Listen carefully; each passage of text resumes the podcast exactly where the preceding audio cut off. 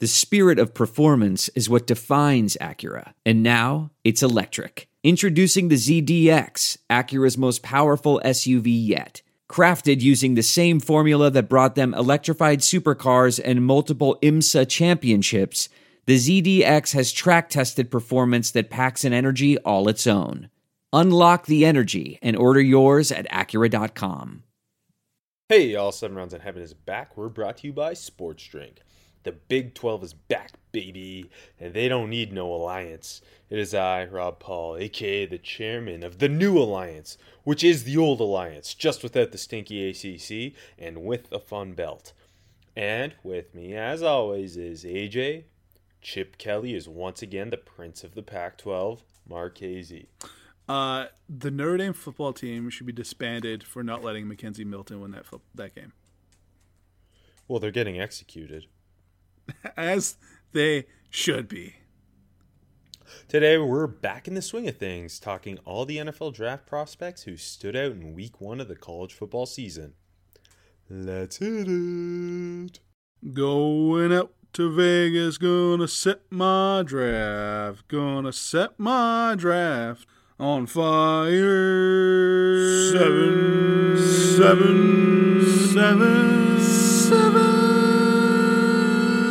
seven rounds in heaven with my lady, driving out to Vegas, baby, looking for a Stingley or Thibodeaux. Who's gonna bat it on draft day? Who's gonna wager future picks away? Who's gonna reach for a blue blood lineman? The home team. Let's go seven rounds.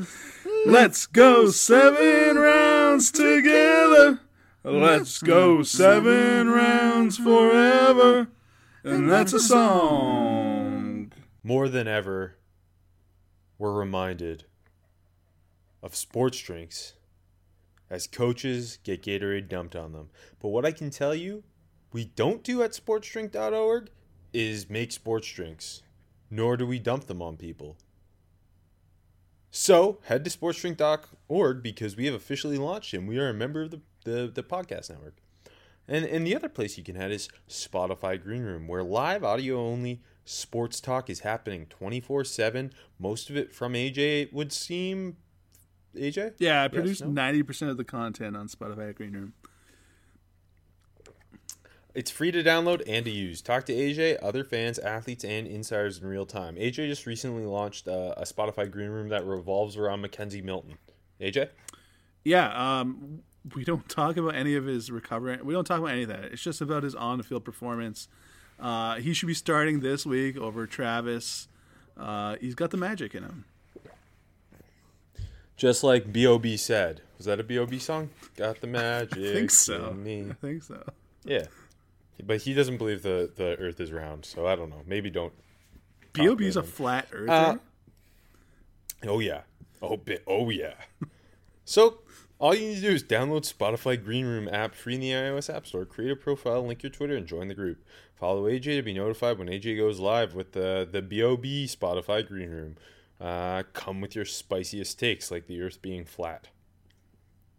Um, in college football news, before we jump into it, uh, last night we saw Yahoo reporting that um, with the losses of Oklahoma and Texas to the SEC uh, by July 2025, BYU, UCF, Cincinnati, and Houston have officially applied for Big 12 membership, and Big 12 presidents are expected to vote and accept it on Friday, which is either today or tomorrow. I don't know. But yeah, this Friday. So the Big 12 is back. It's expanding to 12 teams. So it'll the, the name makes sense finally. Um I'm hoping it does divisions cuz it it kind of just makes sense in terms of, because obviously geography doesn't matter to the big or well to college football nearly as much as it used to. Um and the divisions would be pretty easy if you just do Baylor, Houston, Oklahoma State, TCU, Texas Tech, and BYU, and then Cincinnati, Iowa State, Kansas, Kansas State, UCF, West Virginia. What do you think, AJ? yeah, no, East and West would be very cool, and that, that sounds like a. Well, first of all, West Virginia and Cincy being back in the same conference, like Big East vibes. I love that so much. But no, I think that that makes a lot of sense. Um, you know what? I, I, I almost like how do you, like I know they never mentioned SMU, but do you think SMU got any consideration, or was it just like because of, of you know the the the metroplex of Dallas, obviously is where SMU is located, or do you think it was kind of like Houston versus SMU, and they're like Houston's got a really good basketball program, so we're going Houston. I don't know why this came into my head, but I don't- I, I, was thinking about it. I don't know because I we never really did hear very much about SMU. SMU makes sense, obviously, not only because of geography, but money, Yeah, lo- location, like not just being in Texas, but yeah, being in Dallas. Uh, and, so- and Sonny Dykes obviously turned that program. In, the football program is better than Houston's. Yeah, Yeah, but I I, I do wonder like because the Houston basketball program obviously coming off a Final Four, um, I wonder if that was just given everything here more important uh, than having a SMU. I I don't really know. Um, because again, yeah, SMU was never really mentioned. Yeah, but it almost But, felt like uh, it was just right away was those four, and it's like this is who it is. It sounds like they're going to accept it, and they did, and it sounds like the Big Twelve is going to allow them. Um, I honestly, And- in my and they- heart, I would have preferred like SMU over BYU, but BYU's got a, a, a wide-reaching grasp, and they make a lot of money. Yeah, no, it it makes so much sense to have BYU just in terms of uh, TV value and, and kind of spreading your wings a, as a conference to reach into the West a little bit more. And obviously, BYU's fan like it's a very specific group of fans. Yeah. Uh, but a large group, so But- it, it totally each school it does make sense. It's just, um, yeah, the SMU thing is is, is kind of interesting.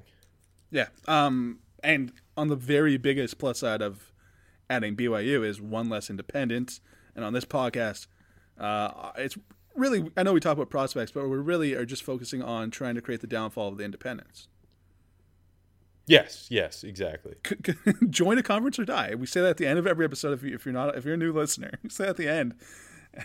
That's how it is. Um, if Zach Wilson didn't exist, do you think the BYU would be in the Big 12 right now or soon? Yeah, because BYU still has a rich history. Yeah, yeah, and they still got that the money behind it, but I, he definitely O- helps. Obviously, uh, yeah, I was gonna say obviously, um, just for an op from an optic standpoint, it's like kind of the perfect time to be doing it with what Zach Wilson did for them last year. Um, but I, I, I do think it, it, it would have made sense regardless. It just it probably makes more sense to a wider spread group of people that it is happening because of Zach Wilson, right? yeah. You know what I mean? Yeah. One last thing, in your heart of hearts, does the Cincy and UCF obviously slam dunks, smart picks uh, from basketball? I mean, we've seen UCF be good at basketball. Cincy's always good. Football, obviously, UCF is UCF and Cincy's great. But in your heart of hearts, um, does the geographic factor of the Big Twelve adding those teams still hurt you, or or did that go out the window with West Virginia? You know what? Because West Virginia is already there, it makes it a lot less bothersome to me because the like I don't know, like UCF is like adding Cincy with uh, the the uh, like Iowa State and West Virginia. Like to me, that's not that big a deal. Yeah. And Kansas is right by Iowa, right? So like that's not that big. The U- UCF, but I'm, I don't know. You're an Orlando King. You want you want UCF in every conference, but uh, I, I don't know. It, it didn't it didn't bother me nearly as much um, a- as Oklahoma and Texas joining the SEC. Oh yeah, I mean, Uh, just in terms, of, just, sorry, just in terms, no, just in terms of how wrong it is geographically. Oh, okay. Well, yeah, because the, the, it's wrong for so many other reasons. But no, I think that's uh, Yeah, that's fair. But I mean, eh, on the flip side, AMM, A- Texas A&M opened that door like West Virginia did. Like it's you know what I mean. So, but no, I agree with you. Um. Anyway, week one of college football is in the books. We're both one zero, AJ. Congrats, Rob. Uh, yours was a little more uh, murky than Michigan's. Yeah, but I was playing a big. The Big Ten's just the Big Ten's amazing. So oh, it's the best conference. in any Big. Ten win is worth two wins. That's, that's the way it should Right? be. That's I mean, it worked that way last year when Ohio State only had what six wins and they still got in the playoffs. Um, I I thought it was a great week. I thought it was first of all, it's it felt so long. It almost felt like it was two weeks because we went Thursday to, to, to Monday, and that felt like it was forever. Uh, good games every single day. I I felt like at like certain points in the week, I'm like, okay, this is the moment, this is the game of the week, and then there'd be another one, and then there'd be another one, and it was a great week, and it was probably the best week one I can remember in a long time. Yeah, kind of. I, I think especially with that Notre Dame Florida State game, it was a great way to end the week. You, you you get the the McKenzie Milton magic too, yeah. and, and the game going to overtime, and we hate Notre Dame, and if McKenzie Milton could end them, that would have felt really good. But um, that uh, obviously like Ole Miss Louisville happened the next day, but to to me that Notre Dame Florida State game really kind of was cherry the cherry on top, on top of a oh, really, really great week of of really co- true college football being back. Because when you have the fans and you have all the pageantry, like I really love that shit and it, it, it's what separates college football yeah. from from every other sport in my mind. So having that all truly back really felt great. And and yeah, like I mean, you, you get right into it on, on that Thursday night. Ohio State's in, in a in a like you said a murky situation. Then you get the Boise State UCF game right after. I feel like that like, game it, it almost got lost in the muck because when I watched that game, I'm like, okay, nothing's gonna top this. That was such a great com- uh, game well, with a huge comeback from UCF. It, and then then Friday you're you're going in the North Carolina Va Tech game. Like North Carolina's going to run them, but like I, I like it's nice to watch Mack Brown and, and Sam Howell. And then you, you get this uh, fucking we get Enter Sandman, the crowd in Blacksburg. Anything can happen on a, at nighttime in Blacksburg. The crowd going wild. Then Virginia Tech's defense just playing their asses off. Pull off that upset. Uh, and, and it's not even Saturday yet, and I'm I'm like already content with the week. Yeah. And then you get the like Tulane playing Oklahoma close, and obviously Georgia Clemson being just a fucking bloodbath. It, it was oh and, and, not like fucking Penn State Wisconsin, Penn State, like Wisconsin. it was ugly true true real Big Ten football. Um, and then yeah, I don't know. It, it was a really really fun week. And then Ole Miss Louisville to end it all, but it was so forgettable. But but hey, we, we didn't have Lane Kiffin coaching, and that the, they tried to interview him over Zoom, and like you couldn't hear him, and that just added to the fun. Yeah, that was great. That's the Lane Kiffin hound barking from his location. Of course. Uh, um. Yeah, that game could have we could have taken or leave it, but at least we got Matt Corral. Um. All the ejections. Anyways, let's get into our superlatives. If you're ready to go, uh, it's week one. I didn't think there was too many freshmen that stood out. How about you? Uh, no, I only put one down. I only put Bryce Young, and I know he's a redshirt freshman, but still fits the bill. Um, um, I think also obviously it being week one, there's less freshmen hitting the field or less.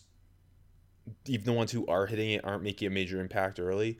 Uh, so it's hard, kind of hard to top what Bryce Young did coming in for Alabama running over a ranked Miami team. Even though Nick Saban didn't love Alabama's performance anyway, uh, throwing four touchdowns, threw for 344, and like th- th- this is the next the next first round quarterback for Alabama. It looks like it's like the machine keeps on rolling. It doesn't matter who's in there; they're gonna fucking thrive, and that's what Bryce Young did. And he just, he I think my biggest takeaway with him was just the poise. Absolutely, like he yeah. just he seemed like he was supposed to be there. He seemed like he's to be that Heisman uh, contender. Yeah, for sure. I think he might be tops in the odds already, which is.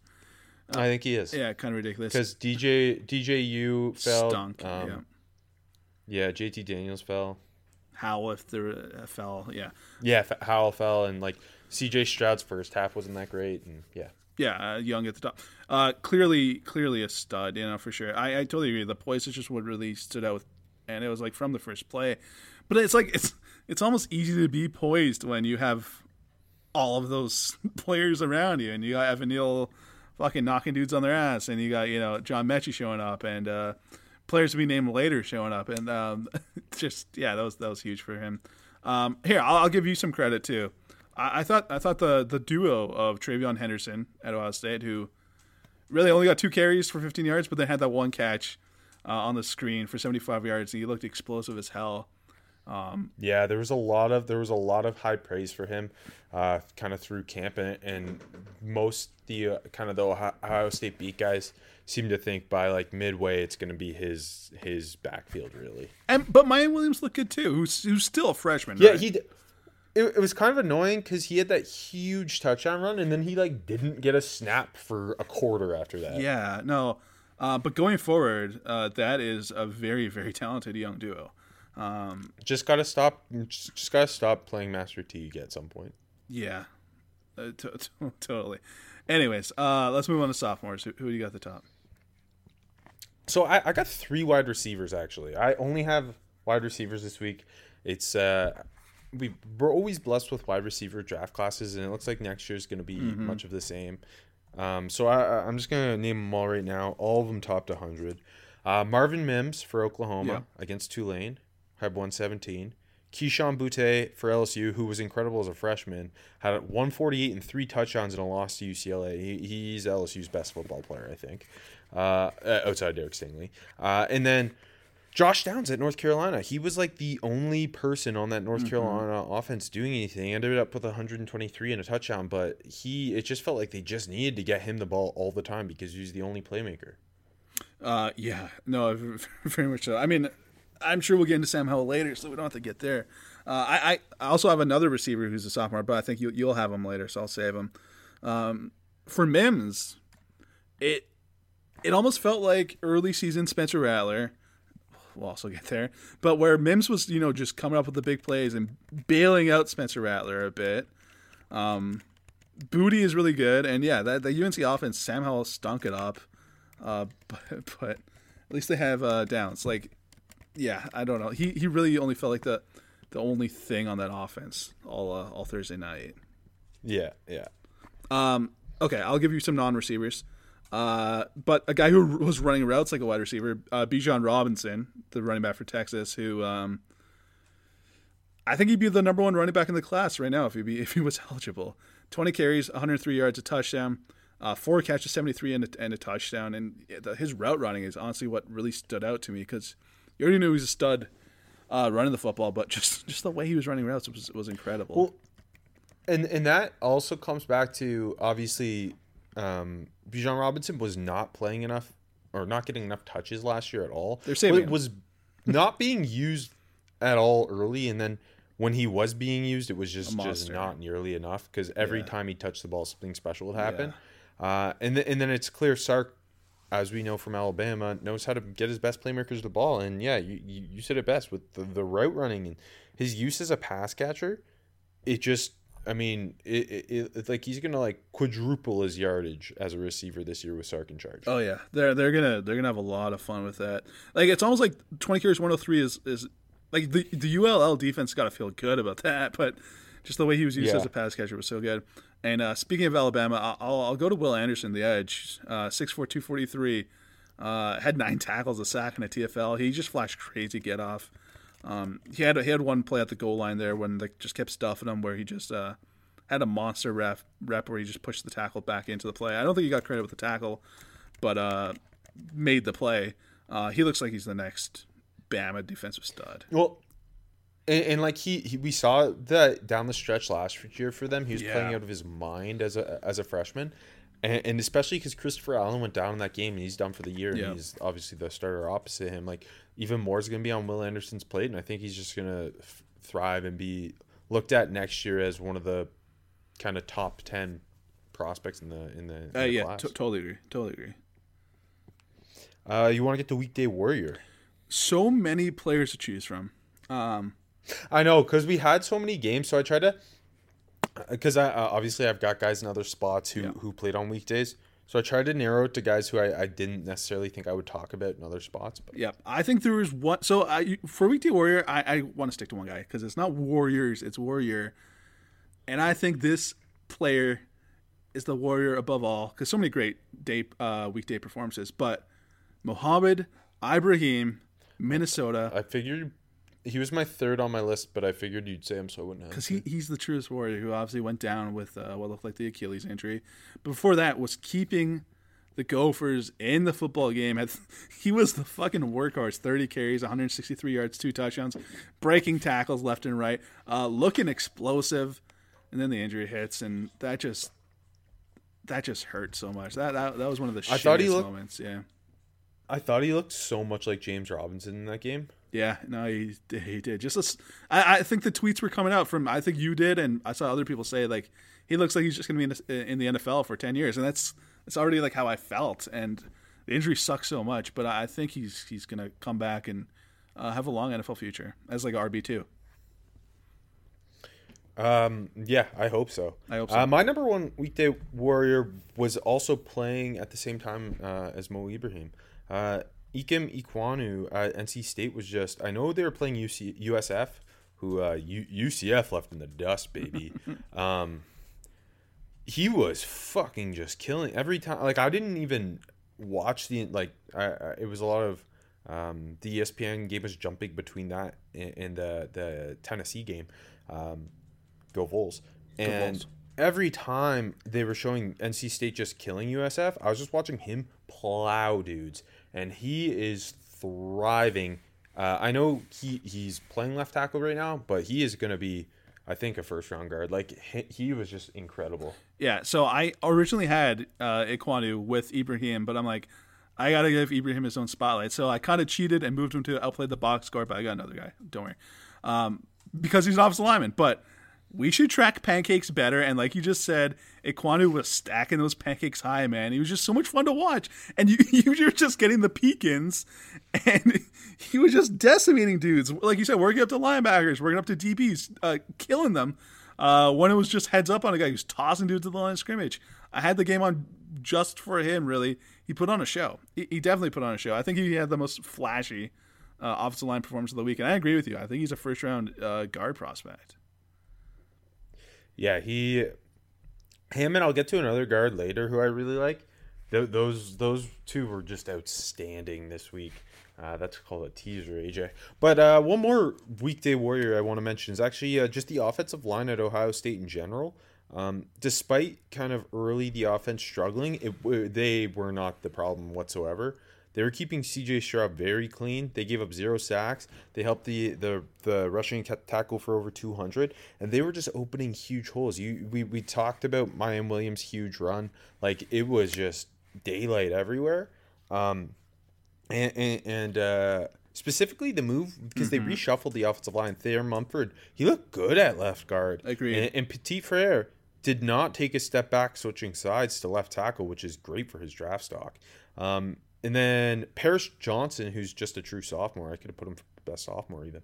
Um, at right guard looked really good, and then Dawand Jones at right tackle is just a mammoth. But uh, the left side of the offensive line in particular, uh, in MPF and Munford, um, I mean MPF's gonna be a guy who's gonna get first round buzz, but Munford as a guard, 6'6", 320, and with that left tackle experience, I think he's a guy who's gonna really help himself now that he's kicked inside. Yeah, no. So right before the game, I, I asked you, what do you think Munford's going to look like at guard? And we talked a bit, and it's like, you know what? This might be the, the best home for him because when we go back in the summer, we both liked him as a day three guy. I think kind of mid mid day three guy, if I remember correctly. Um, and like just a solid dude, but you know, a couple things that to clean up. And I thought the big thing was just him using his hands. And I said to you before the show, I'm like, well, kick him inside. He kind of doesn't have to do it as much, and and I think it really worked. Yeah, it totally worked. Um, I, I, I- think he it, that offensive line looks like it could be the best in the country, and that was without starting center Harry Miller.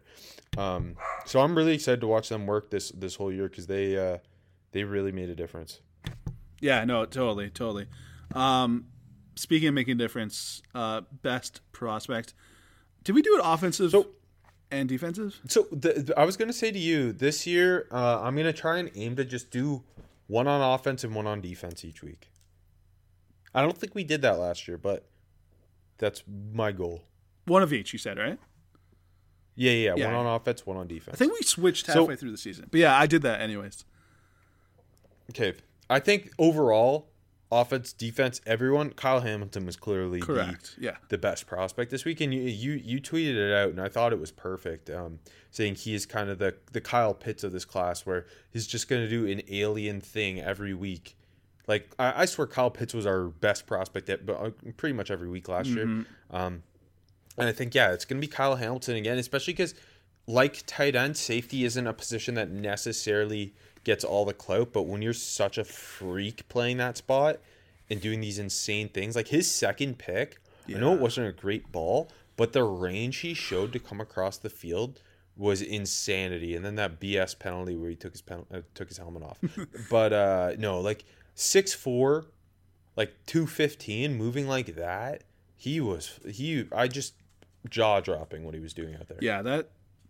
You know what? That that second interception. Um, I mean, both of them were ridiculous. To be honest, the the first one was was taking nothing for granted there, but the second one, it's like he was at midfield, or like the, the Yeah. middle of the field, and you could see him coming or about to come. That doesn't sound great, but about, about to about to And attack. we the- all came when he got the pick. It was insane. about to attack the football. But it, it, it's almost like you knew it was about to happen. It's like, okay, in your head, you're like, there's no way you can get there, but he's going to. And he fucking did. And it was crazy. And, and that was one of the plays of the, the week, the defensive play of the weekend, for sure, in my opinion. Um, and yeah, I, I think defensively, he was the clear top guy, and overall, he was the clear top guy. Offensively, and yeah, he, he's a, he's a fucking stud. Uh, like, like that's what I said. I think he's a Kyle Pitts. Kyle Pitts to tight ends is what Kyle Ham- Hamilton is to safeties, where um, usually you don't see safeties go top 10 and he's a top 10 lock um, and he's breaking the mold at the position and he's special all the other stuff you can say about pitts you can say about hamilton uh, offensively i think a much much more uh, open question here Yeah, yeah, def- definitely. But I still even even there, I thought I kind of because I, I don't think there was anyone who was like near to the the dominant jaw dropping as Kyle Hamilton was. So, but even there, I, I thought there was uh, for me a clear guy in Chris Olave. that was my choice as well i agree it was only four catches but they went for 117 and two touchdowns and all of them were just ridiculously impressive Yeah, he he was he was. Uh, I mean, he's a, it's a masterclass in ru- running Yeah. from him, and you don't get that open. I mean, like Minnesota's defense isn't amazing, clearly based on what happened, but Yeah. Like it, it was the yak. It was just how smooth he the is. balance on the How- side like it just like yeah just what a, what an athlete he is just like what a rounded athlete like like you said smooth is a like- great word Yeah, because I don't think he's necessarily gonna be like he's not gonna run incredibly fast or anything. He's not a blazer, but it's just he's consistently the same speed. Where a guy might run a four three, but he's not playing at a four three speed. Chris Olave is always playing at top speed. Yep. it, it- it's just so smooth through his routes, in and out of his breaks. Like it, it- he doesn't lose speed, and it just allows him to get open. What feels so easily. Like it just he like I mean he would have been one of the top receivers in last year's class, and now he's like an R, R an NFL vet playing against college defenses. yeah yeah he, he definitely is i mean this week i mean it's week one but you know it's it was such a i'm wide receiver one in this class type of statement right um, no, uh, he was definitely. I think I, I think those were the two clear top guys, but I mean Hamilton was just so so special. Um, shooting up the board, I I think there's a lot of guys, but I, I want to hear who kind of your your top guy is. If you did a top guy, Um, so I got two. The ACC sucks, but I came in with two kind of guys who really stood out uh, on each side of the ball. yeah, Uh, and I'll, I'll start with my, my, my number one's going to be Jermaine Johnson at Florida State. yeah, for sure. who against Notre Dame, and now Notre Dame lost a couple linemen to the NFL, but he was he was because that Notre Dame offensive line still has NFL talent on Yeah. it, and he he looked awesome. And obviously, he transfers over from Georgia, where there there was always buzz about him, but he was kind of kind of similar to what Adam Anderson's happening with him at Georgia now is he's finally given the opportunity. He's going to probably be a top edge prospect. So Jermaine Johnson moves to Florida State and just instant impact. So much power behind his hands. He was flying off the ball. I, he just, especially early on, he was making tons of plays, both as a pass rusher and as a, as a run defender. Yeah, it's kind of ridiculous him coming over from Temple, and he was the best player for Florida State uh, overall, and it was immediate, like you just said. No, he he looked like a stud. Um, who's your other ACC player? Lecitus Smith at Virginia Tech, who I, I hyped up during our Yeah, ACC show, and I thought he was awesome against North Carolina. I thought he was the best player on the field uh, in a game where there was a quarterback with first round hype, which I already thought was overblown. I thought Lecitus Smith looked like the, the first round talent in that game. That whole Va Tech offensive line was really good. And I mean, Yeah, it, it really was. UNC doesn't really have any studs getting after the quarterback. But the Avalon Tech team, I know obviously it's easy to say because they just upset UNC, but they look like they're going to be in a lot of football games or winning a lot of football games. No, I, I totally agree. Yeah. Uh, speaking of the ACC, Um, my my who- who- my top guy, okay, my top guy is just the Georgia defense because so many of these dudes kind of like okay, there was the dudes, you know, Jordan Davis. We'll start there. Had a ma- masterful game. Obviously, the it's not like we didn't know who he was. Had a sack, had a couple tackle for losses. Uh, he was just a, a fucking monster in the middle. Uh, the aforementioned Adam Anderson, I thought he looked really good. Like you just said, finally getting the opportunity, had a sack, looked great coming off the Also- edge. Yeah, go ahead. It's just so insane that a guy like Jermaine Johnson can be my shooting up the board, and this entire Georgia defense, like he he was going to be a backup on that defense, Yeah, like yeah, yeah. just insane. No, I look, I I think we I, I underestimated the Georgia talent, man, and they came out and they show. I thought Clemson was going to win the game. I didn't think it was going to be a blowout, but I thought I'm like, okay, DJ Uiagalelei can come out. They they lost their entire secondary, and I think he's going to come out and, and look good. You know, we liked obviously Jordan Davis is a stud. Uh, Adam Anderson's got all the talent. Kobe Dean, who I also have here, had had a couple sacks, a couple TFLs. I got another defender I'll mention later who was outstanding. Uh, and then and Lewis Cine, the, the new starting safety, had nine tackles, uh, couple, broke up a couple passes, and all of them were just great. There was no holes on that Georgia defense. And like I said, Johnson transferred out, and it makes a lot of sense how they can lose that type of talent because they're so deep. And I, I totally underestimated them, and they look like they're the best or the second best unit in the country. Yeah. Um, you, you mentioned Lewis Cine there, and I was gonna say he even outplayed the box score because Mm. what he was doing on the back end, even though I, again he had a big box score, what he was doing on the back end was awesome. And like DJ Uiagalelei couldn't get anything done. Yeah. that Clemson passing game, couldn't couldn't do anything.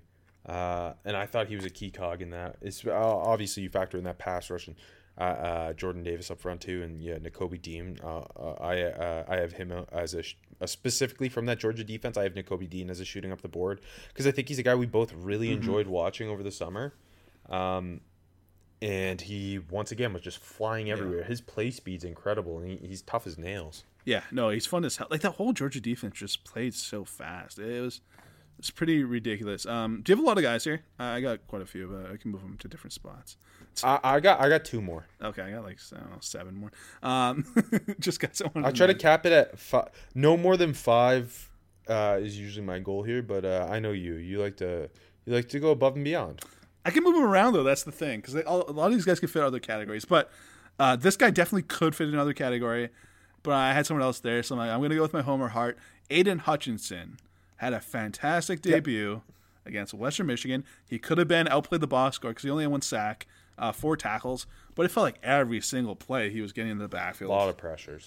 He was a monster. Um, Kaleb Eleby held up well. There was one where he just did an easy swipe move and instant penetration to Eleby, and he but Eleby made, stood in and made the throw on third down for the first.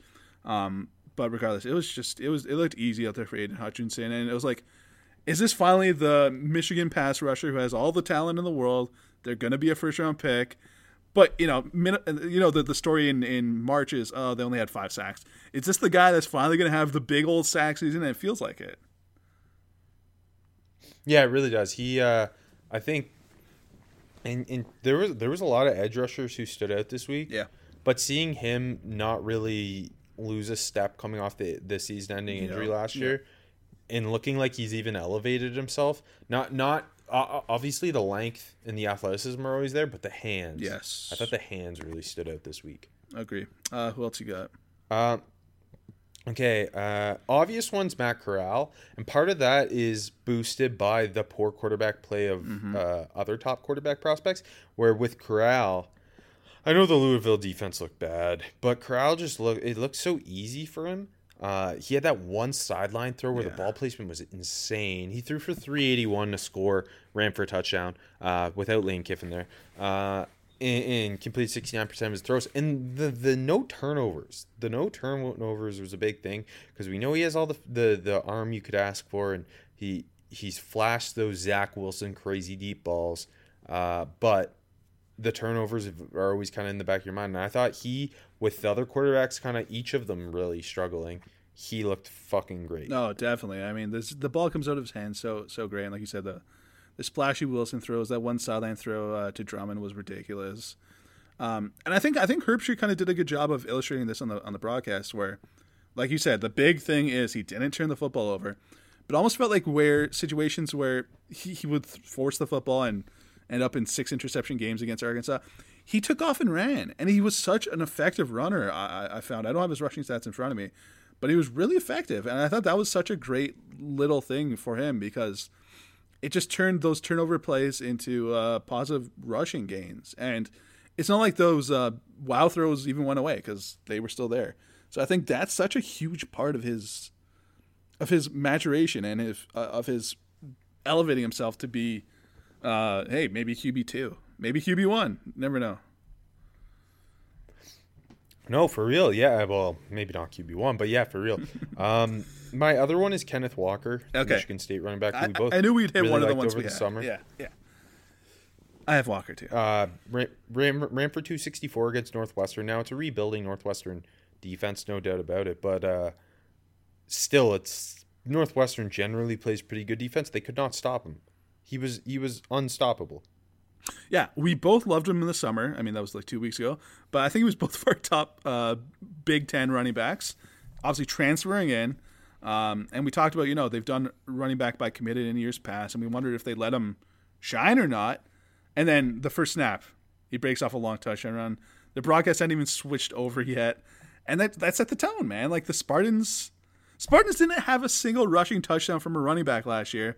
He had two and 264. He ran roughshod over that Northwestern D. Like you said, the rebuilding, but they still play tough defense. Brandon Joseph is still back there. Um, and what a performance! I, I'm for for someone who obviously hates Michigan State.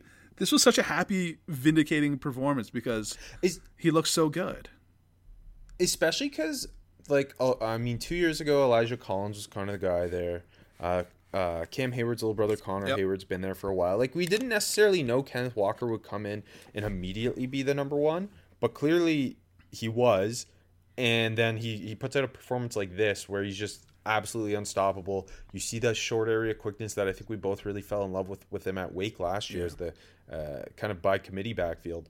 Um, and then the big burst, and he's just ripping off these home run plays. Now I hope he can keep it up because maybe Northwestern's just going to have their classic come off a great year, have a bad year. But uh, no, he looks like one of the best running backs in the Big Ten already. Yeah, definitely. Okay, I'll rattle my the rest of mine off really quick here.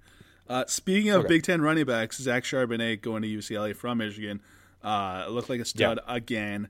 I'll talk And and that's that's two weeks in a row. two weeks in a row, exactly. And uh, had a had a big catch too. Unlimited touches. Yeah, 11 carries, 117 a touchdown. Uh, I'll throw a quick mention. Greg Dulcich looked awesome too. He got that he got that offense started. Yeah, he with did. a 75 yard touchdown.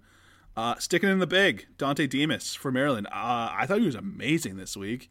Uh, we both liked him in the summer. And- Go ahead. Yep. Yeah, I was just gonna say we, we talked him up over the summer, and it, it looks uh, like we're gonna be smart. dude every time he touched the ball just making big things happen. I i had i mean i had that whole west virginia maryland game on. That was a really fun first half and that kind of fizzled out but uh, i kept one eye on that and every time i was kind of checking over it Demus was making a play. Six catches 133 a touchdown. Um i don't know how many guys i want to hit. I can probably save him for other spots. Uh how about Jaquan brisker who i thought we both thought I was gonna mention him somewhere else. okay okay okay i'll save him uh, are you gonna mention Amare Barno somewhere else i think you are or no No, okay barno no, I'm not admitting I'm stupid. Fuck I you. thought you were gonna have him there. Looked really good for Va Tech. Uh, the flashes were there, but he, he, he sack and a half, three and a half TFLs. Um, the get off was there.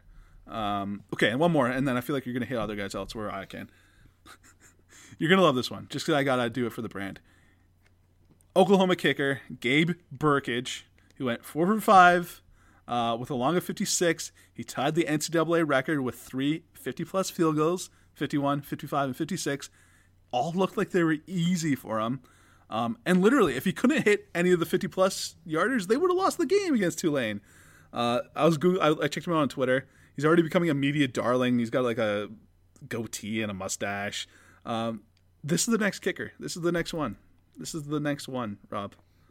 I'm pr- I'm proud of you for well you I mean you you've been talking about him on your Spotify green room. Anyways, well, if, I'll save the other ones for later.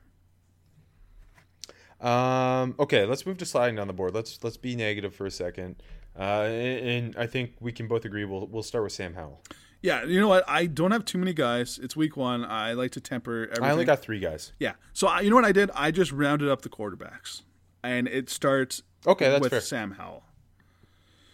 Yeah, because I think he of the big names was by far the worst. Because I don't think you really saw anything that really redeemed it. Yeah, I don't think any um, player that got any sort of hype in the summer had a worse week one because, like you just said, uh, he didn't redeem anything. Three picks, uh, only two away, just over fifty percent completion. I made that sound worse than it actually is, but still, um, if right away you could definitely feel like he was missing Javonte Williams and Michael Carter in the run, uh, Dyami Brown and Dazz Newsome in the passing game. And then plus his his one familiar returning guy, Beau Corrales, was out for the game, and I th- feel like you felt that immediately, and he just he didn't look anything resembling a, a draftable quarterback. Like at no point really.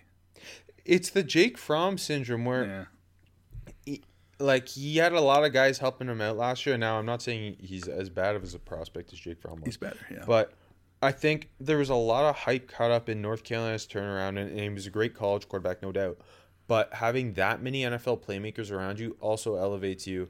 Uh, and there's just like they were the sexy, fun team that everyone wanted to be a fan of last year, uh, me, myself included. Yep. Um, but then over the summer, you dive in, and I just never understood the Sam Howell.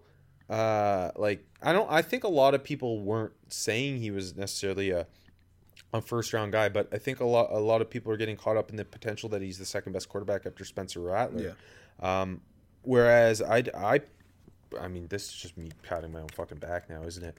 But uh, he he I had him behind Matt Corral, I had him behind Carson Strong, I had him behind Malik Willis, I had him behind Spencer Rattler, and I just I don't think he's a legitimate first round. I think he's a he's gonna have to do a lot to be a day two pick. uh, yeah. And I think So that I showed think- in this game where he was just he just didn't yeah he just played awful. So like I, I think I had uh, most of those guys ahead of him. Uh, him and Corral kind of neck and neck for me. Obviously, that already looks kind of. But I mean, it's week one. We can't overreact. But still, it looks it looks bad. Yeah, yeah. I had a third round grade on him though, so I think it was I was higher on him than you were. Um, Yeah. but no, I agree. He's gonna. I think this is an uphill climb for him to uh, get there. I mean, look, it's fucking early, but you watch that UNC team and it's like all the worst fears kind of came true, where he couldn't elevate the new talent coming in around him, and and that's a big question. That's tough for a guy to lose all of that production um, that he's had since he was a freshman too. Like it's he's obviously been starting the whole time he's been there, and, and it's just guys he's so familiar with. Anyways, um, no, I think he had the worst week one of anyone in the country. Um, I think that's fair. okay, I'll, I'll do some more. Do, do you have more quarterbacks? No, Okay, I'll hit, I'll do a couple quick hitting quarterbacks. Uh, f- maybe maybe he had a worse week one than than Sam Howell, but not hyped up. Michael Penix didn't look like anything resembling a draftable quarterback. Uh, fourteen of no I. I've got yeah, I, I put I actually I had him for someone who made me look stupid because I I was kind of Yeah. Saying I could see him being the quarterback who's not necessarily being talked about, yeah, making that big leap, and he just he played I think the worst game of his career. yeah. like I could have put him there too because I, I felt like you know what I think he's got the goods to be a, a long term backup in the NFL, and he he looks like he's not even a CFL level quarterback. Just the mistakes were so boneheaded. It, three picks, like like you said, only 156 yards passing, under under 50 percent completion. Uh, Iowa ate him alive, and like he threw the pick six like immediately. And at that point, I'm like, okay, it just you know that's that's nothing. He got out of the way. I think he's going to come back. And uh, I thought they had a chance to. They were down 14 nothing right away. But I'm like, you know, what? I could see Indiana coming back and winning this game. I believe in their talent. I like Michael Penix, and then it was just mistake after mistake and just doing nothing, just doing nothing. Um, quick more, okay. Uh, Dillon Gabriel bounced back after the first interception, which was maybe worse than Michael Penix's. Uh, it was terrible. Uh, I still didn't impress me overall. Like it was a fantastic comeback, but he just still didn't have that kind of breakout performance to me. So it's not like he's sliding down, but he just didn't um, jump. He made it kind of look like the same. The, the impressive throws were there, but just met overall. Um, Graham Mertz, okay, he just proved that it isn't this year. I never thought it was, but still, he proved that. Um, and I'll say D'Eriq King, who I think we both love so much. Huge, huge, killed the climb over Bama, but he showed nothing. Yeah. Is that is that are you done the QB round? I'm done my quarterbacks. Yeah. Uh, I'll throw Haskell Garrett in, into this. Uh, I know he had the touchdown um, Yeah. off the Zach Harrison strip sack, but other than that, I thought he was very, very quiet. Like you almost didn't feel him on the field uh, until Gus yelled uh, Haskell the rascal. um, No, that's a good and one. he was getting you. You, you talked about Mo Ibrahim in, in his big rushing performance before getting hurt, and, and that Minnesota offensive line like didn't play poorly. Uh, they're a big, big, big group up front, and I thought they were really moving Haskell Garrett around. And, and that game really showed why there's still concerns about the Buckeyes interior, especially after losing Tommy Togiai to, to the third round of the. It's good. I, just to jump in, can I can I flip this? And I also put Boye Mafe on the flip side of the Minnesota defensive line, who I thought just showed nothing. And I know he's not used. Yeah, I actually Big time I had him on my negatives list, and I didn't throw him down on anyone here, but uh, anywhere here. But uh, yeah, he you you didn't feel him. Yeah, no, I, At all. and obviously the Ohio State offensive line is very, very good, but um, you want to see him kind of show something. Anyways, that, that's all my sliders. Who's your last guy? Uh, Justin Ross. Okay.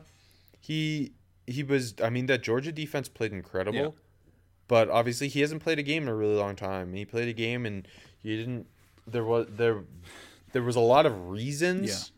he didn't have a big game, but uh, it it just I don't know, kind of put some doubt in your mind that Yeah.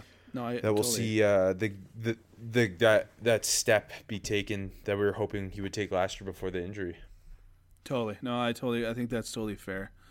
Um, okay. Out of nowhere prospect. It's week one. I feel like we could each have a, a good number of them. Uh, let, I'll let you start though. Uh, I'm gonna I'm gonna start with uh, Doc. I can't say his, it's spelt Dylan, but it's I think it's Darlin, right? Yeah. Yeah. Who I, I would have had for Yeah. sophomore, who's a redshirt sophomore. I knew you're gonna have him later. So Yeah, te- te- te- Texas A&M transfer. Um, he he was giving Ohio State a lot of issues. Uh, he he made you once again worry about that secondary and just five for fifty seven and a touchdown. I think you could actually say he outplayed the box Yeah, I score. agree. Um, because it, it was kind of the the the way he was making plays. He just he his catch radius and body control really stood out to me. He's making a couple circus catches. I thought he had a really impressive game with Chris Autman Bell out. No, I agree. It, it felt like you know Mo Ibrahim was kind of the engine, and maybe uh, Dylan Wright was like the nos. Where like if that's even I don't know anything about cars. Uh, we're like you know it's third and long, and you're like Minnesota's not getting picking this up, and then Wright makes a big play. He, he was really impressive. He's well built, dude. He's physical. Um, I will say he had two big drops, and you got to see him clean that up. But other than that, no, he, he was he was really impressive. Um, I am going to stick in the Big Ten, if I may, and go with another name that I don't know how to pronounce. Uh, Aaron Ebiketie from uh, the Penn State Edge, who is a senior. He's 6'2", 240 around there. Um, he looked awesome. Another uh, another Temple transfer, I, I believe, right? Yeah. Uh, fast as hell first step. Uh, seven tackles, a sack, two TFLs. Um, really out of nowhere. And honestly, I didn't I didn't have huge expectations for that Penn State defense. Um, we like Brandon Smith, but other than that, these guys all I mean Brisker's solid, but these guys these guys all kind of stepped up and he was he was extremely flashy. Yeah, no, uh, I got one more. Armani Chatman, uh, the Virginia Tech secondary in general, but I thought Armani Chatman kind of was the best of the bunch. Uh, he was all over making um br- breaking up balls, and I I, I don't know I, I they had Caleb Farley obviously who who didn't play last year, and there was some hype around Waller, the the other corner, but Chatman really was popping for me. Uh, okay, I'll, I'll, I got more, but I'll do two quick. Uh, you might have him somewhere else. Ole Miss's wide receiver, Dontario Drummond, uh, who 6'1", 220, uh, made that awesome catch. Like it was a great throw, but also a great catch where he kind of gelled and and like I th- like he kind of got it by the nose of the football. And I thought it was going to slip out, but like he he vice gripped it, which was really cool. Nine catches, a buck seventeen, a touchdown. Uh, they're asking Rob, is this baby AJ Brown? I don't know if he's baby AJ Brown. Got to see some more, but uh, no, he did look great. Yeah. He was he's a physical monster. Yeah, he was a lot of fun. And also, uh, just a redshirt sophomore, but I'll throw him here. Uh, Jashaun Corbin, the the Florida State running back, who was just kind of the another guy, the engine of that Florida State offense. Every time they needed the big play, obviously had had the massive uh, run. Uh, he was there. Uh, only 15 carries, a buck 44. A lot of that came on the run, touchdown. But bigger dude, six foot two twenty one, good burst. He looks like he's the best uh, player on that on that Florida State offense. Yeah, he he looked great. Uh, do you have anybody else? I do, but it's okay. We'll, we'll move on. We're already almost at an hour. Oh, the listeners gotta get home to their wives too. No one really worth Um, talking about, so we'll, we'll move on. Prospect who made me look stupid. I mentioned mentioned Michael Penix. I'm gonna say Jameson Williams, the Ohio State transfer who went to Alabama. And when that happened, I was like, "That's." I, I didn't voice this anywhere except in my own head, where I was really disappointed in Jameson Williams last year because he, uh, fair blue chip recruit Yeah. who's tons of speed, expected to kind of be the deep threat last year, maybe a Devin Smith type at Ohio State, and Mm-hmm. didn't really make any impact. And given they have amazing wide receiver corps there, but uh, and he transferred to Alabama. I was like, in my head, I was like, is he just gonna be a gunner? Like what? And then uh, he, he he he he he was a perfect deep threat for them. Had 126, blew by that uh, the Hurricane secondary, and, and all of a sudden, we got a prospect here. Yeah, I put him for shooting up the board, so he hit one of my Bengals from earlier uh, that I didn't mention. Yeah, he's fucking fast, man. At, at 6'2", 190 ish. Uh, yeah, no, we got a prospect. We got a we got a legit prospect here. Uh, I'm gonna go back to the Big Ten. Lots of Big Ten talk. Uh, in the summer, neither of us were impressed by uh, the next great Iowa tight end, Sam Laporta, but he looked really good, man. He had five catches, 83 yards. Uh, I thought we both kind of thought like, eh, he looks like a meh athlete, but he didn't this weekend. Uh, excuse me, against a good Indiana defense, right? He moved well. Uh, he made a couple nice Yeah, no, he- sideline grabs. Like He looks like he's gonna he's he looks like he's gonna be a key part of that offense. Uh, in an offense that's gonna be important because Iowa looks like a legitimate Big Ten contender. Yeah, and, kind of impressive that he flashed some YAC. Like he broke a few tackles, dragged a guy on one play. Uh, looked way better than I think either of us thought in the summer. Hmm.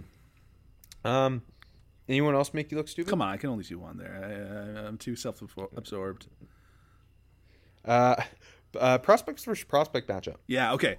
So uh, we mentioned already the Friday night Boise State UCF game. This is a low key one and kind of a cheat, but I really, really, really, really enjoyed these two. Jaylon Robinson and Khalil Shakir. I know they don't match up, but they were. They're going back and forth with their big plays. Uh, we'll start with Shakir. Had that awesome YAC touchdown uh, where he broke a couple tackles, uh, five catches, 91 yards, two touchdowns. And I think Jaylon Robinson. You remember I, I I pumped him up big in the summer. I didn't see much love for him on Twitter uh, at all, really, and I don't know why. He's, he's a small dude, but six foot, one forty, uh, six foot, one forty. He had six catches, one hundred forty yards, one touchdown.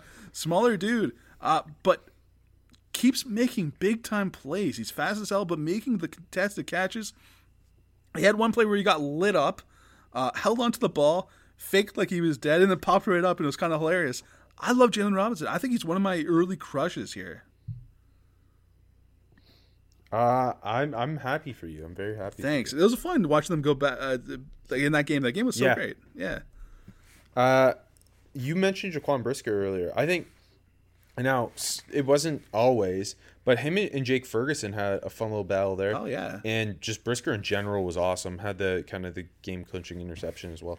But um, I, I thought those two, Brisker did a really great job on him Mm-hmm. when he was on him, and they Ferguson was um, get, targeted a ton, Yeah. but Brisker kind of just kept him to nothing frequently. Yeah, I was I was kind of impressed almost how much he was targeted. I think Jake Ferguson's a really good football player, but no, I think Brisker won that that battle. I agree. That's a good one. It's old Big Ten safety tight end matchup. You, you gotta love it. Yeah. Uh, who up play the box score? So I had a couple. you? I told you I I had Ekwonu here. I could have Aidan Hutchinson. I could have a couple other guys, but I think the one I had to get out here is, is Channing Tindall, the the Georgia linebacker who could have been out of nowhere, could have been shooting up the board, could have been a lot of places. He only had three tackles, but holy fuck, he was everywhere, man. The closing speed he flashed, absolutely insane, absolutely insane for a six three two thirty dude too. Uh, he's he's gonna be one to watch this season, man. This Georgia defense is loaded. I didn't expect it. I'm stupid. It's- And Tindall looks like like something special. I'll say that. If JT Daniels can stay healthy, Yeah. because I know he's kind of up in the air this week, um, I and that offense can get healthy too. Because uh, actually, uh, Pickens, fuck, this is- Gilbert. it was almost a great. Yeah. I almost had a great transition, but I didn't say my guy who I play the box score yet, so I can't. Um, but uh, yeah, the that Georgia team looks like this has to be the year Kirby Smart. Like Kirby Smart has to win the the, the SEC East this year. Um, my outplayed the box score is a guy who had a great box score. Uh, Jahan Dotson could have had so many more yards against Wisconsin. Yep. He had 102 on five catches, but he was just open all the time. Sean Sean Clifford has zero touch, uh, and was just could not get him the ball. But Dotson was open all game. He looked great. He's gonna be. He could have gone up for shooting up the board, but yeah, he he's he's looking like that day two prospect. Yeah, I thought about him for for made me look stupid because I wasn't low on him, but I was lower than you for sure, and and I think I had a fifth, so I was low on him. Um, and he looks like a day three, day two guy. I agree with you. Uh, and m- overhyped. I'd say I, I got two here. I, I, my transition was going to be to JT Daniels, who I think it's he's going to be more of a game manager for Georgia than anything. Agree. I know they were without a lot of they're without a lot of weapons right now uh, on offense, but he played pretty like Clemson's defense. Uh, Clemson lost, so we didn't really talk positively about them, but their defense looked really good. Yeah. Uh, and he looked really bad. He yeah. Agreed. No, that's a good one. I don't like yeah. Um my other overhyped is Zion Nelson. He just Yeah. I, I my worries over the summer it was kind of the same thing. And you were talking a little bit ab- about that Alabama pass rush earlier. He just he doesn't look NFL strong yet. It just it looks like it, it might be another year until this happens. But obviously he's really physically gifted. No, I like for, that. that's a good one to break up, bring up. I, I almost forgot about him because it's like that. uh, You forget Miami was on the field in that game. like to be to be honest, Yeah, yeah, it was a very forgettable game. and like hey, you could put Bubba Bolden uh, shooting uh, sliding down the board because he can't stay on the field because of the fucking tar- constant targeting. Once that happened, you knew the game was over because he's the best player on the defense. yeah. Uh, okay. So I was not, I was not sure if, if you're going to accept this one or not. I'm still not sure, but you haven't had him anywhere positive. So I'm going to say prospect who's being overhyped. Uh, you didn't like him this summer, so maybe you're not. Zach Harrison. Uh, he looked good. Like he had the sack, he looked three tackles. He looked really good in the run. He looked better than I thought, to be honest, in the summer. I don't know if you, you agree with me. Um, but you go on Tinder and uh, Tinder. What the fuck? You go on Twitter. What are you doing on Tinder with Zach Harrison? Everyone on Tinder just talking about Zach Harrison on Twitter uh, and acting like this guy just It's- just had a I- I top think- ten performance, and I thought that was ridiculous. Yeah, so I, I, I'm I'm with you. I considered putting him here because, but I mean that strip sack was game changing. Yes. So I think in a snapshot, if you take certain plays, you'd be like, that looks like a first round guy Yep. because he did have some big plays against the run. But in totality, I don't think his game was necessarily like it, he he played a good game, but I don't think he's any like he's nowhere near that clear top ten pass And that's the way people were still. talking, and I think And now that Minnesota offensive line's quite good. they are. They are. I'm not. But- I'm trying. I'm not trying to take anything away from Zach Harrison's performance. He could have been made me look stupid because I was I was lower on him. We both were, and um, he was better than I thought he'd be. But the Twitter stuff was just too much for me, and that, that's what overhyped is is about. Yeah, no, that, that's uh, that that's a good pick. Uh, we've also added a new superlative. What? Because there's so many transfers in college football, and AJ AJ hates the transfers. Yes. Like, Uh, sti- transfer transfer who popped onto the scene is, is what we'll call it. We're gonna lean towards transfers who are in their first year playing for the program, because there's like rather than pick a who, who's someone you could pick rather than pick a uh, uh, I can't. Even, AJ help me. I can't think of anyone. I'm panicking. And rather than pick a JT Daniels, Zach Charbonnet. Um, Yeah. yeah. Well, no, he he fits the mold though. I'm saying guys who wouldn't fit the mold. Oh yeah, right. Fuck. Okay, no, no, yeah. JT Daniels, good one. But Zach Charbonnet does fit the mold because he's in first year with the program. So I picked him. Uh, but you already mentioned him. I also picked Isaiah Bowser, uh, the Northwestern transfer to UCF, who I I didn't even realize was at UCF now until I started watching that game, and he looked fantastic against Boise State. So I had him for out of nowhere. So you, you hit one of my ones I, I, I kicked uh, till later, and it's not like he's out of nowhere, but like you just said, I had no idea he was at UCF, and he looked like just a solid dude. That had he was kind of like the horse for the, for the Gus Malzahn offense. Thirty two carries, 170 yards, a touchdown, and, and looked good in the passing game too. Um, he's gonna put up big numbers for UCF. and he looks like he's just gonna he's got a chance to be a solid RB two in the NFL. Yeah, no, he he uh big physical guy. Okay, Uh, do you have anybody else first? Speaking of a big physical guy, uh, the the Kentucky quarterback, the best Kentucky quarterback in history, uh, Oh, yeah. Will Levis, who genuinely looked really good. I, I had to I had to give him some credit somewhere. I actually watched the game. I don't know why. Uh, he was 18. Yeah, I didn't watch the game. I, I saw some stuff, uh, but- and all I can say is he looks better than Sean Clifford. He does look better than, Sh- but he's not as fast as Sean Clifford. But no one is. Uh, Good point. He was 18 and point. 26, 367, four touchdowns, a pick. Uh, but he looked the part, man. He's obviously the size. He's got the size, but he can spin it. He's he can spin it big time. He was making deep throws, um, multiple deep throws. Uh, so everyone wanted to kind of find this who's going to make the leap quarterback. I'm not saying it's Levis, but because everyone's guessing, you know what I mean. There's like 35 of them guys listed, and he's not one of them. So maybe you can add him to the list. Yeah, I like it. Uh, small school guy who caught your eye. give you two. I had to go back. I had to give Ra- Ralph Holley credit. Uh, it looked like the best player on, on the Western Michigan Broncos. Three tackles, a sack. Uh, TFL uh, batted a couple passes down at the line of scrimmage too. He looks like he uh, he belongs at a Power Five school, and he looks like he's going to belong in the NFL. Hell yeah. Um, I didn't watch a lot of small schools this week. Um, I don't. I, I was gonna put Isaiah Bowser here, and I was like, UCF Yeah, is logically it is not. it- It's it's also joined the Big Twelve. You can't so I'm- anymore. I don't count it. Yeah. anymore. Yeah. So I went with J- Jaivon Heiligh, uh, Coastal Carolina, Yeah. who I know they're playing the Citadel, but he he he was just making. And I liked him a lot over the summer. He he had this. Him and Grayson McCall just work really well together. He had 133 yards and a touchdown. Uh, he was also returning punts. I thought he looked really just clean and smooth. I know it was against the Citadel, but I, I loved what Can I can I give a real low key one that I kind of want to mention? And it's a real small school, if I may. Yeah, because no, no, Please, Rob. Uh, you're gonna like this. fine. uh, Rashid Shaheed from Weber State, who had that 100 yard kickoff return touchdown against the Utes, who were like, wait, is this happening? Uh, no, it didn't happen, but he is a pure kick return specialist. He's got legit speed. He looks like he runs a 4 4 flat. Um, he doesn't get a lot of offensive touches. Um, I think he had I don't know like a negative rush and one catch for eight yards or something. Uh, I looked. I, I think I think it's from Eric Edholm. Edholm. Um, 23 touchdowns on 133 career touches. So real, real deep guy. But as a pure kick returner, like I'm sure he won't get drafted, but gets a look in camp. Maybe maybe he finds himself on a roster. I mean, this is so far away, but maybe he does. No, I like that pick a lot. It's fun. I, I was really hoping. I don't know why. I, I don't. I don't love the. I guess we don't like Charlie Brewer, so I kind of want the. I kind of wanted the Utes to lose, but um, didn't happen. But Shaheed looked fun.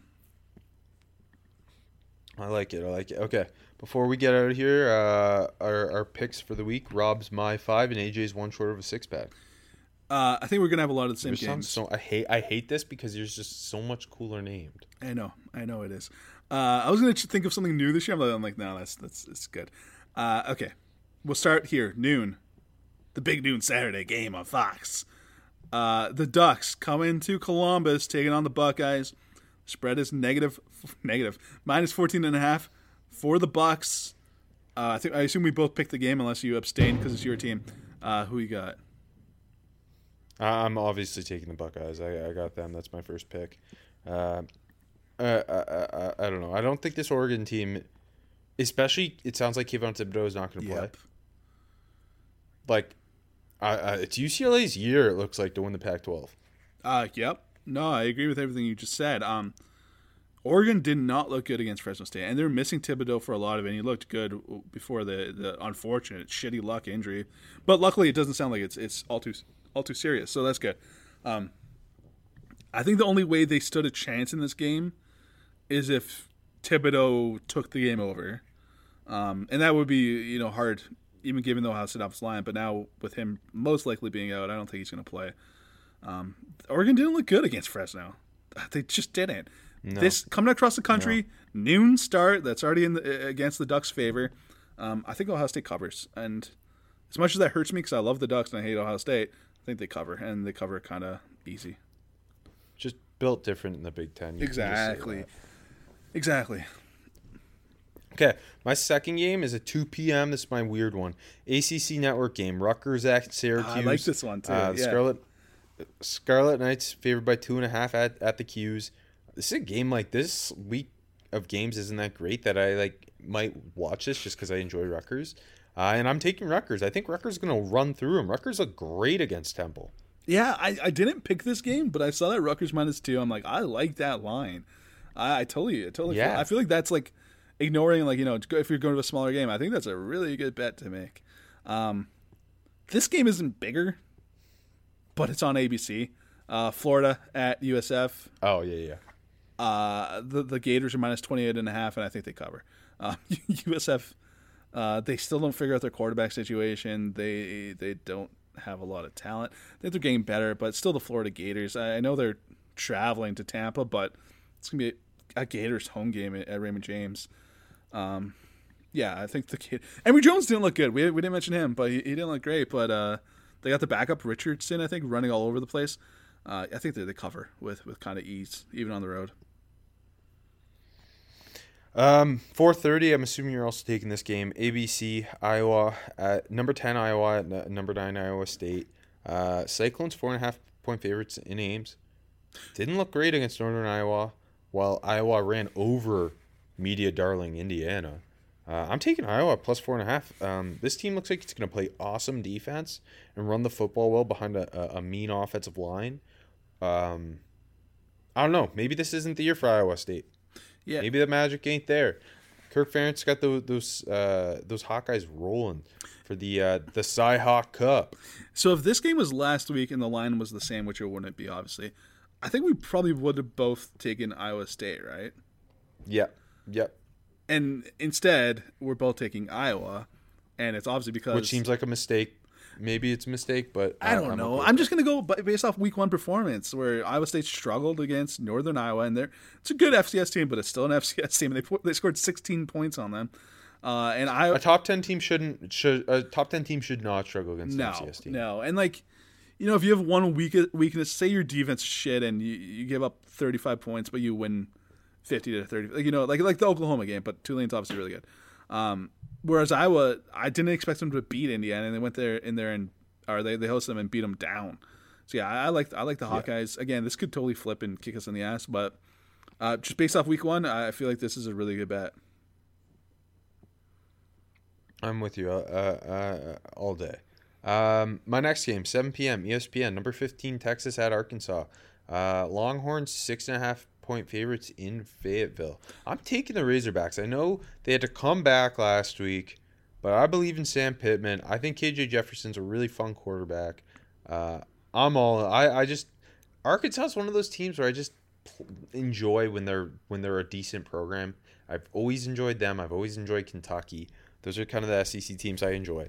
Uh, and, and I uh, this this is I'm I'm picking with my heart, not my brain.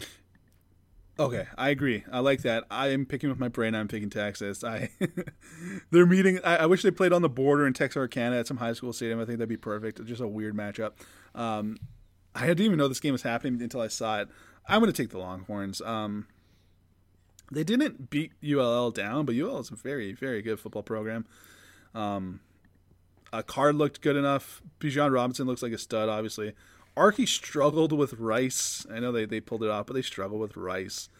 Um, I'm, I'm I think again I don't think they're gonna blow them out, but I think Texas covers. Okay, fine. I I don't respect you anymore. The game of the Uh, week, Rob. Yeah, is this this your last game too, right? yeah, yeah. Prime time. 8 p.m. ABC.